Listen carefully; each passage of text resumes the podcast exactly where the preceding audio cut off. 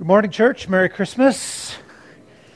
You're busy with all your preparation, appropriate holiday calisthenics, drinking your eggnog, eating your shortbread, binge watching really bad Hallmark Christmas movies on Netflix, all that stuff. Yeah. I was on um, the ranker.com website this week just looking up out of curiosity the ranking of Christmas movies, the all time favorite list, the most viewed list, and and there were some that, uh, no surprise, were right up there at the top White Christmas, It's a Wonderful Life, uh, the Dickens Tale, Christmas Carol. But one of them surprised me by how high it ranked on the list because it's, uh, well, it's, it's sarcastic, it's irreverent, it's a little bit vulgar. It's also hilarious. Uh, uh, hands up if you've seen National Lampoon's Christmas Vacation.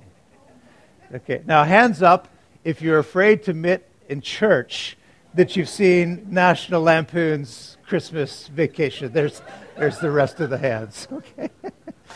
It's, uh, it's kind of a warm hearted look at this, uh, uh, what would you call him, rather naive, well intentioned family man who just wants to plan an idyllic Christmas celebration for his extended family. And every, every conceivable thing that could go wrong ends up just in a bumbling mess. And it sort of pictures his descent into a Christmas madness. And at the uh, very climax of the movie, movie, you catch Clark Griswold in full Christmas rant when he screams out to his family members who are trying to make their way out of the house Uh, realizing that the event has become such a failure, he says, Hey, where do you think you're going? Nobody's leaving. Nobody's walking out on this fun, old fashioned family Christmas. No, no, no. We're all in this together. This is a full blown, four alarm holiday emergency going on here. We're going to press on, and we are going to have the hap, hap, happiest Christmas since Bing Crosby tap danced with Danny Kaye. Now, there were a few extra adjectives in there that we left out because it's, well, it's church and all, and we should. But the, uh, the point, and he summarizes it in one more poignant conversation he has with his wife at the end of the movie. He says, I don't know what to say, honey. It's Christmas time. We're all miserable. Why that movie is so popular. Um, would it be an exaggeration to say it's not just because of the humor, because it's also because it taps into, taps into some of the angst uh, that is out there this time of year. Uh, we realize that somehow being in the Christmas season and being in the Christmas spirit are not the same thing at all. And lots of people experience it. People inside the church, people outside the church. There's this odd dynamic at work in our lives, about how we feel, and about how we carry our own hearts. We, we talk about all that stuff as moods. And our moods are actually a really important part of our spiritual life, although we don't often think of them together. Uh, our mood, if you'd like, is that, is that pervasive tendency that we have to feel a certain way. And there's lots of different kind of moods, but most of the time we distill them into two different sets. There is the good mood, this side of the church. The bad moods, this side of the church. You didn't know you were in a bad mood. I just told you you were. Good mood, joyful, grateful, generous, bad mood, negative, irritated, stress filled, whatever. And there's an odd mystery to the interplay of mood in our life. When you're in a good mood, you've noticed this side of the room, the world just kind of looks better to you, doesn't it? You wake up in the morning, you're happy to be alive, the future feels brighter, the people around you, they just look more attractive to you this week than they might have otherwise. Your job is going well, school is great. When you're in a good mood, all reality bends in your favor, and it just feels better to you. The sermon sounds better than it normally does. But if you're in a bad mood, thinking, how long is this thing going to go on right now?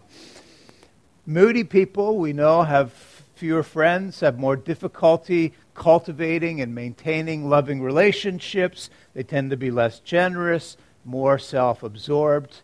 Nobody wants to be a moody person, but some of us are trapped in that situation. There's this really important, and it's a tricky kind of connection between our moods and our spiritual life. Because on the one hand, I don't think being close to God is, is the same as being in a good mood. And sometimes I confuse that in my life. Somebody asks, How are you doing spiritually? And I think, Well, if I'm feeling good, God must be close. I must be doing everything all right.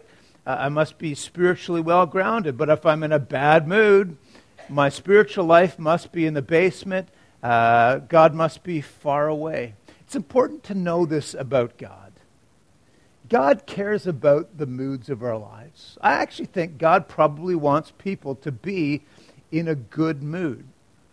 One of the characteristics, one of the manifestations of the presence of God in people's life. If you like, the Bible calls it the fruit of the Spirit. The fruit of the Spirit is stuff like love and joy and peace. And, and sure, all of that is going to be reflected in your mood. In fact, mood is something that's quite contagious, isn't it? It can feel a little bit self absorbent. Say, God, I just want to pray for myself. I want to pray that you would put me in a better mood. But boy, that's a prayer that has ripple effects on those around you, right? Uh, it can feel selfish, and yet my wife, my kids, if they're in a good mood, it puts me in a better mood. When I come to work and I've got great colleagues and they're in a great mood, it makes me ready to work, more excited about the work that I do. As a church, we want to be the kind of church where the first people that you meet at the doors, the greeters, are in a great mood. We want you to be led by worship leaders in a choir that are in a good mood, taught by people that are in a good mood. We want you sitting next to people who are in a good mood. So check it out. Look at the person next to you. What do you think? Just do a little emotional audit. Okay, but remember, mood is contagious, it spills over. So lean into the person next to you and flash them your best smile.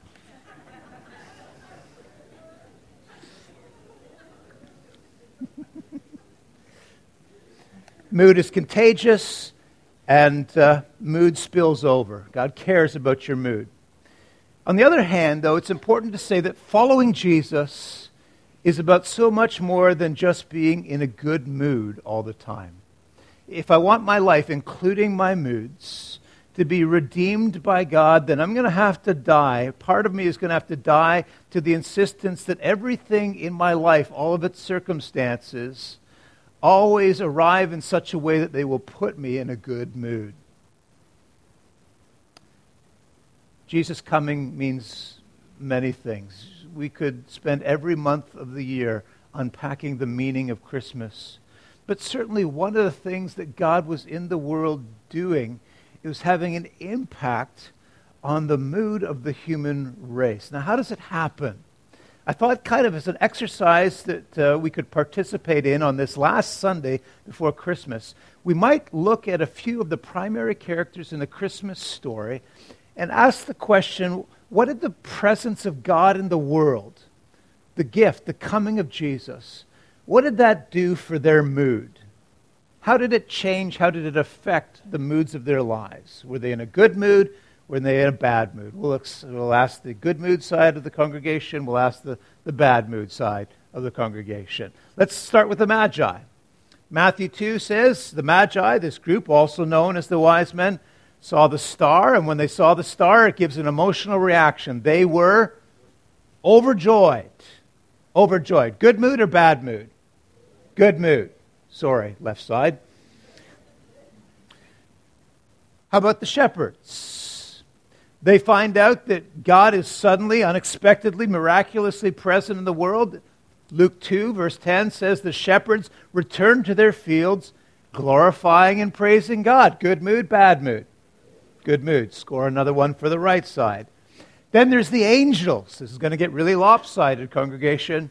It says the angels appeared, a great company of the heavenly host, praising God, saying, Glory to God in the highest. Are they in a good mood? Sounds like they're in a good mood. In the Bible, you hardly ever read about a grumpy angel. They always seem pretty happy, but The coming of Jesus just accelerated things for them. Maybe the most remarkable story of the impact that Jesus had in the world comes in the form of, of Mary. And actually, it's Mary before we picture her or meet her in the, the, the uh, nativity scene. This is Mary when she's pregnant. This is before the birth story. Mary, who's visiting her relative, her, her cousin Elizabeth. Elizabeth, pregnant with a little child who's going to grow up to be the cousin of Jesus, the man we know as John the Baptist. All Mary does is walk into the room, pregnant, Jesus inside her, and this is what the text says. In a loud voice, Elizabeth screamed, Luke 1 41.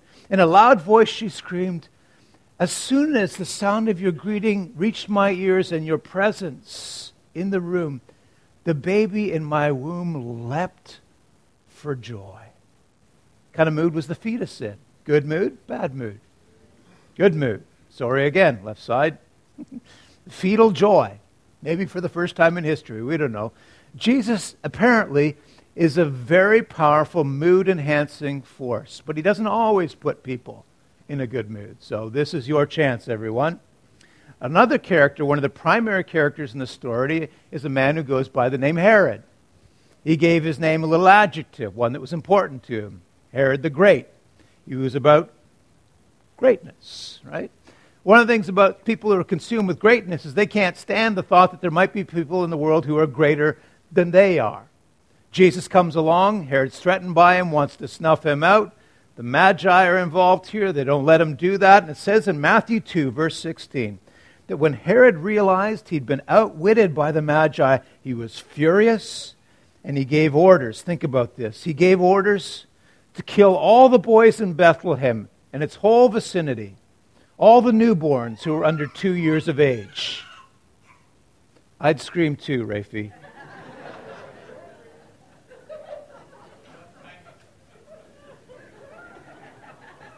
what kind of mood was Herod in? foul mood.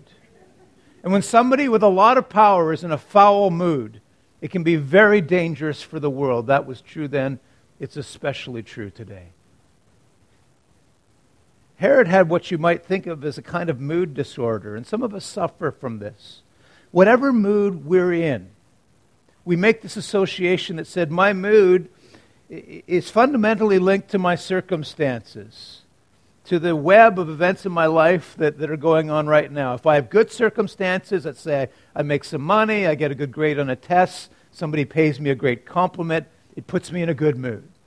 If I'm in bad circumstances, something really bad happens, I flunk out on that test, I face criticism, then my mood plummets.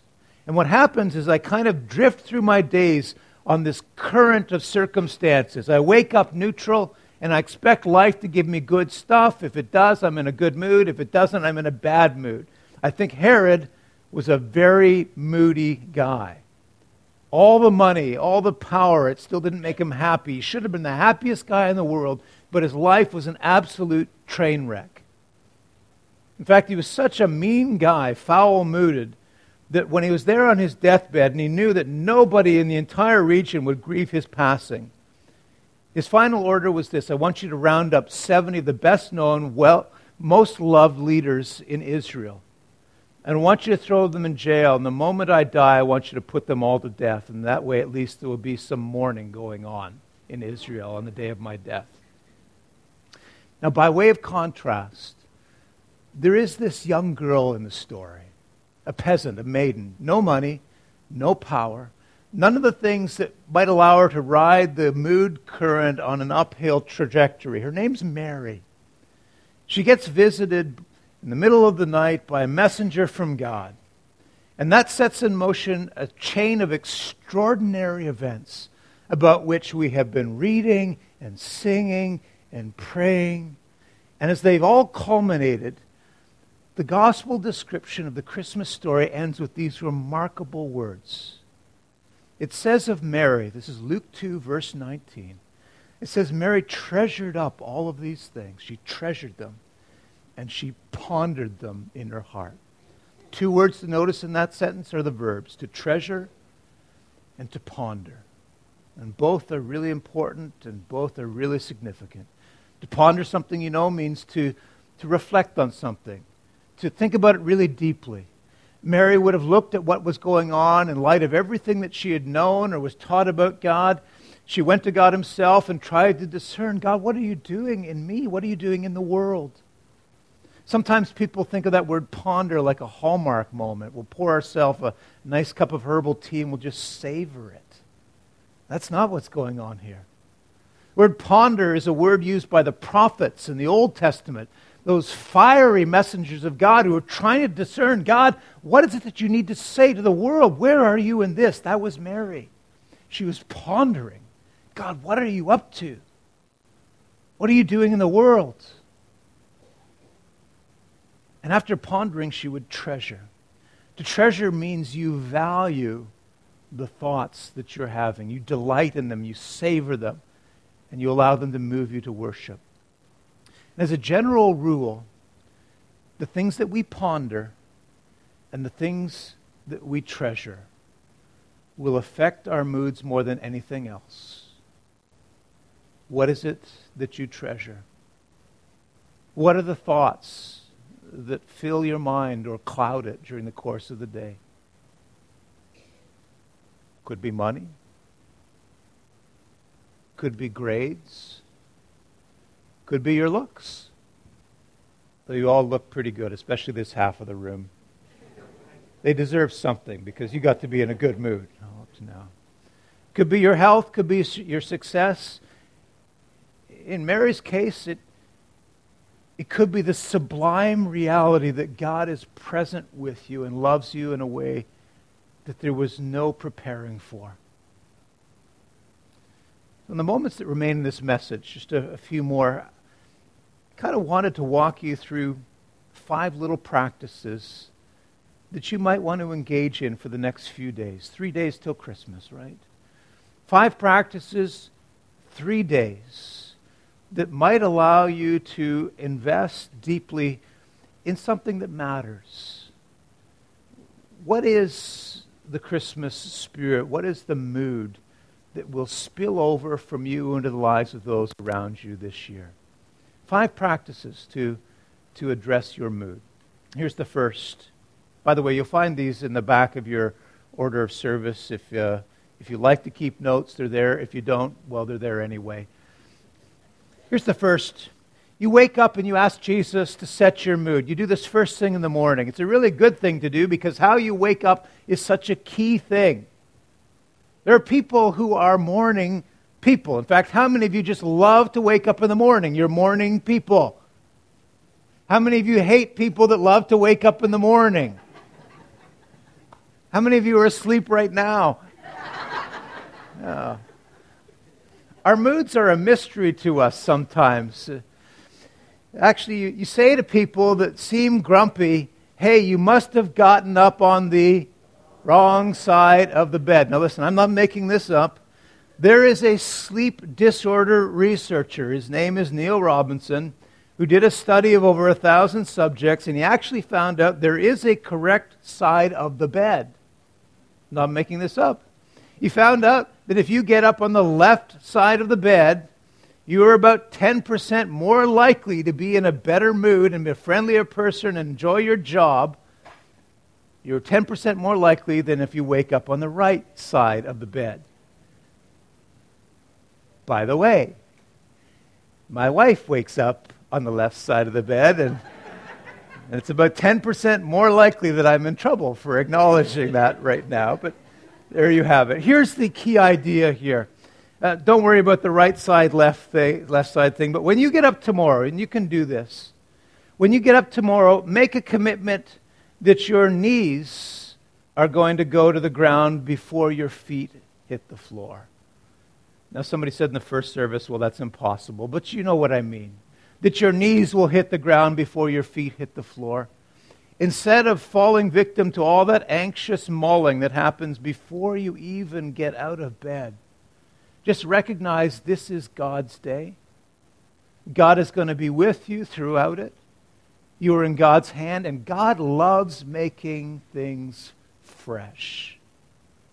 Of all the adjectives that get associated with God in the Bible, one of the most recurring ones is the word new. God loves to do new things. Promise of the Old Testament says, God, your mercies are new every morning. I love that word, new. It's almost like when you're sleeping, God is at work cooking up a new batch of mercies.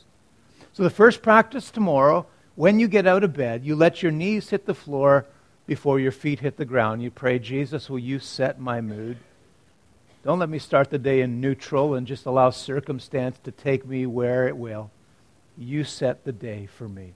Here's the second thing be curious.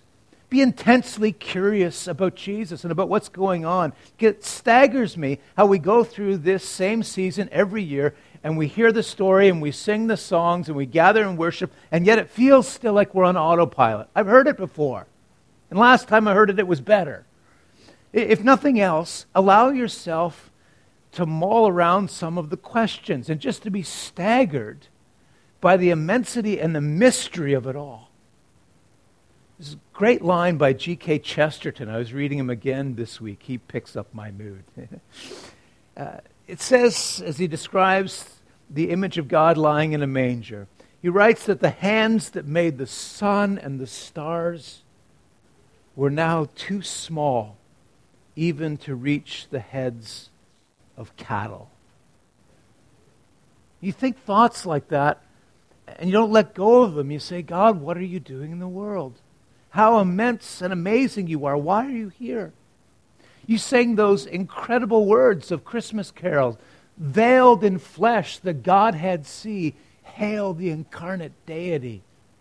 What does that mean?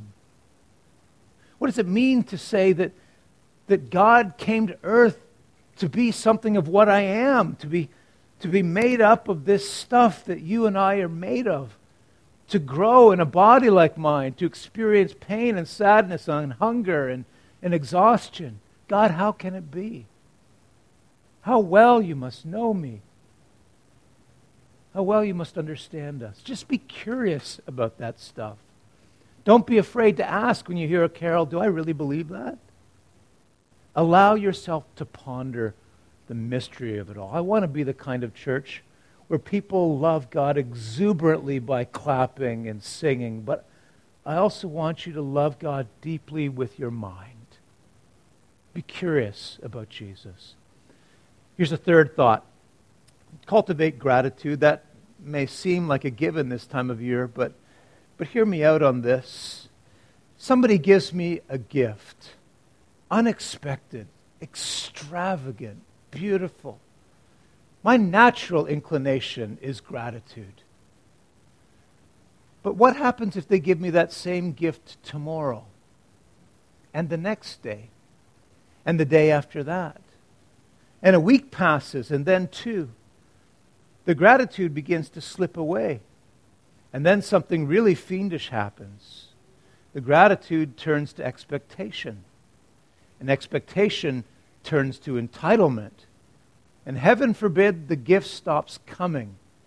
And the response is not gratitude, it's resentment, hostility. My rights have been violated. I deserve that gift. What does it say about a relationship with God where I'm given more gifts than I could count every single day, day after day, week after week, year after year. Again, a great line from Chesterton. He says, When we were children, we were grateful to those who filled our stockings at Christmas time. Why are we not grateful to God who fills our stockings with legs? How come every morning I don't wake up and say, God, my feet mostly work, my hands work? How much giving in your life does it take to feel gratitude? And isn't it strange? John, this is a lesson that you taught me. Isn't it strange how often people whose lives are filled with the most adversity can still feel gratitude the most keenly? So, with a grateful heart, I stand before God and I say, God, you've done it again more gifts than I count. My body, a lung full of air, friendly faces mainly awake all around me this morning. God, what can I give? How can I be a giver like you? Here's a fourth idea. This is a hard one. We won't spend too long on it, but you'll understand what we're getting at. Can we learn to worship God in the midst of our problems? There's this weird difficulty that I have, maybe you do too, where problems tend to prevent joy. Uh, problems will sink our mood. Nothing does it quicker. You know, don't miss this about the Christmas story. Every single character in the Christmas story was in the middle of tremendous problems. For Joseph, the news that his young wife was pregnant was a catastrophe. We'll talk about it next week. For Mary, it was equally dangerous. She risked her very life letting that news be known. There were problems for the Holy Family. There were huge problems for the Magi. There were problems for the shepherds. Every one of them, there were problems. The brother of Jesus, a man named James, would write these words years later. He said, Consider it pure joy, brothers and sisters, whenever you face problems of many kinds, because you know that the testing of your faith produces perseverance. Consider it pure joy? Isn't he kidding? Does anybody else have a hard time with that one? Consider it joy. I was going over this in my mind this week, thinking about the message thinking, Richard, do you have any problems? Yeah, I have problems. Yeah. Richard, are you considering your problems pure joy? No, I'm, I'm not considering them pure joy, Lord. And thanks for the reminder, because now I have another problem, because I've got to stand in front of a congregation on Sunday and teach this message, and yet I still haven't mastered the living of it. So let me just give you the principle and together we work on the application. Here's the principle whatever your problem is, God is going to be at work in the middle of it to make you a different person. Now, understand what that principle doesn't say. It doesn't say whatever your problem is, God is going to fix it right away in the way that you, be- that you best and most desire. But whatever your problem is, God is going to be at work in it, and He will make you a better person because of it. The problem doesn't separate you from God. It doesn't have ultimate power over your life. It doesn't have to rob you of your joy. So, can you stand apart from it just a little bit and say, Go ahead, problem. Do your work. Do your worst. But God and I are going to make it through this thing together. How many days till Christmas? Three days till Christmas. Any of you think there's going to be problems this week? Christmas week, I promise you. You will not have enough time. Some of you will not have enough money, and you won't realize it actually until January. Some of you won't have enough energy. There'll be somebody who you wish with every fiber of your being was there at the table with you this year, and they're not. And for some of you, there's going to be somebody who's there at the table and you wish they were not. You're going to have problems of one sort or another. So this week, can you say, I'm going to worship God in my problems? When the problem comes, I'm going to claim the presence of God and we'll make it through together. Here's the last step, and we'll wrap up. Spread the word. I mean, you know, when Jesus came, when anybody actually was confronted with the reality that this is God on earth, that truth just spilled out of them.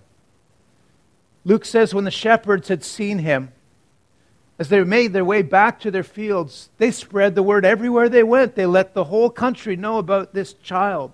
There was this marvelous old woman working at the temple in Jerusalem. When Jesus was brought to her, Anna gave thanks to God, and listen to what she said.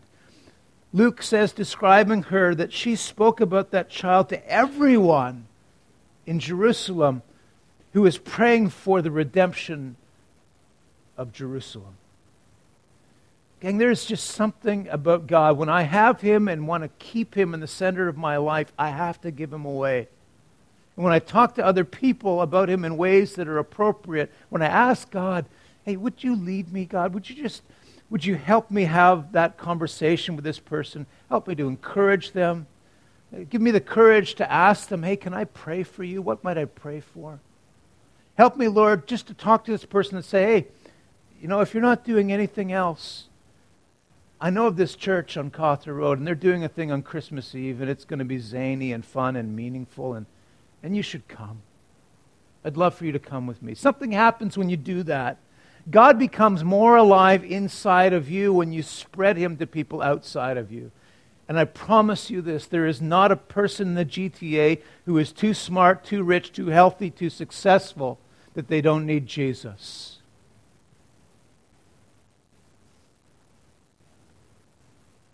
God is a fountain of joy. But Jesus said something about what really produces joy in heaven. Listen to his words. He said, I tell you the truth, there is rejoicing in the presence of the angels, rejoicing in God over one lost soul who is found, one sinner who repents. So, what do you say? Three days to go? Let's make some angels happy. Let's get some laughter going in heaven.